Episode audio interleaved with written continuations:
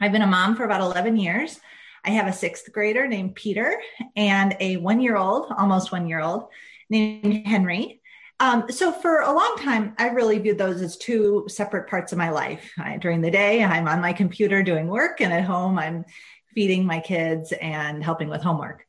So um, it was really exciting to be invited to be part of the Science Moms organization because for the first time it was really taking these two parts of my life, these two important parts of my life, and bringing them together.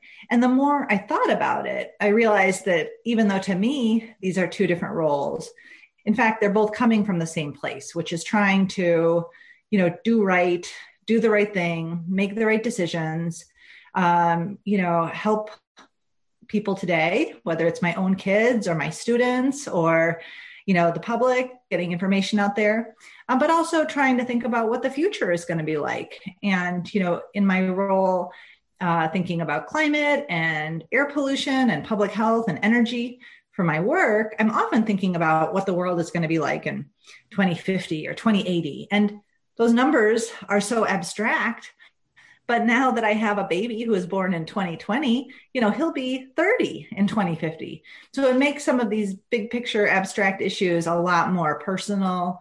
And, you know, I really feel like actually they aren't two different issues. They're they're both just um, coming from the same place.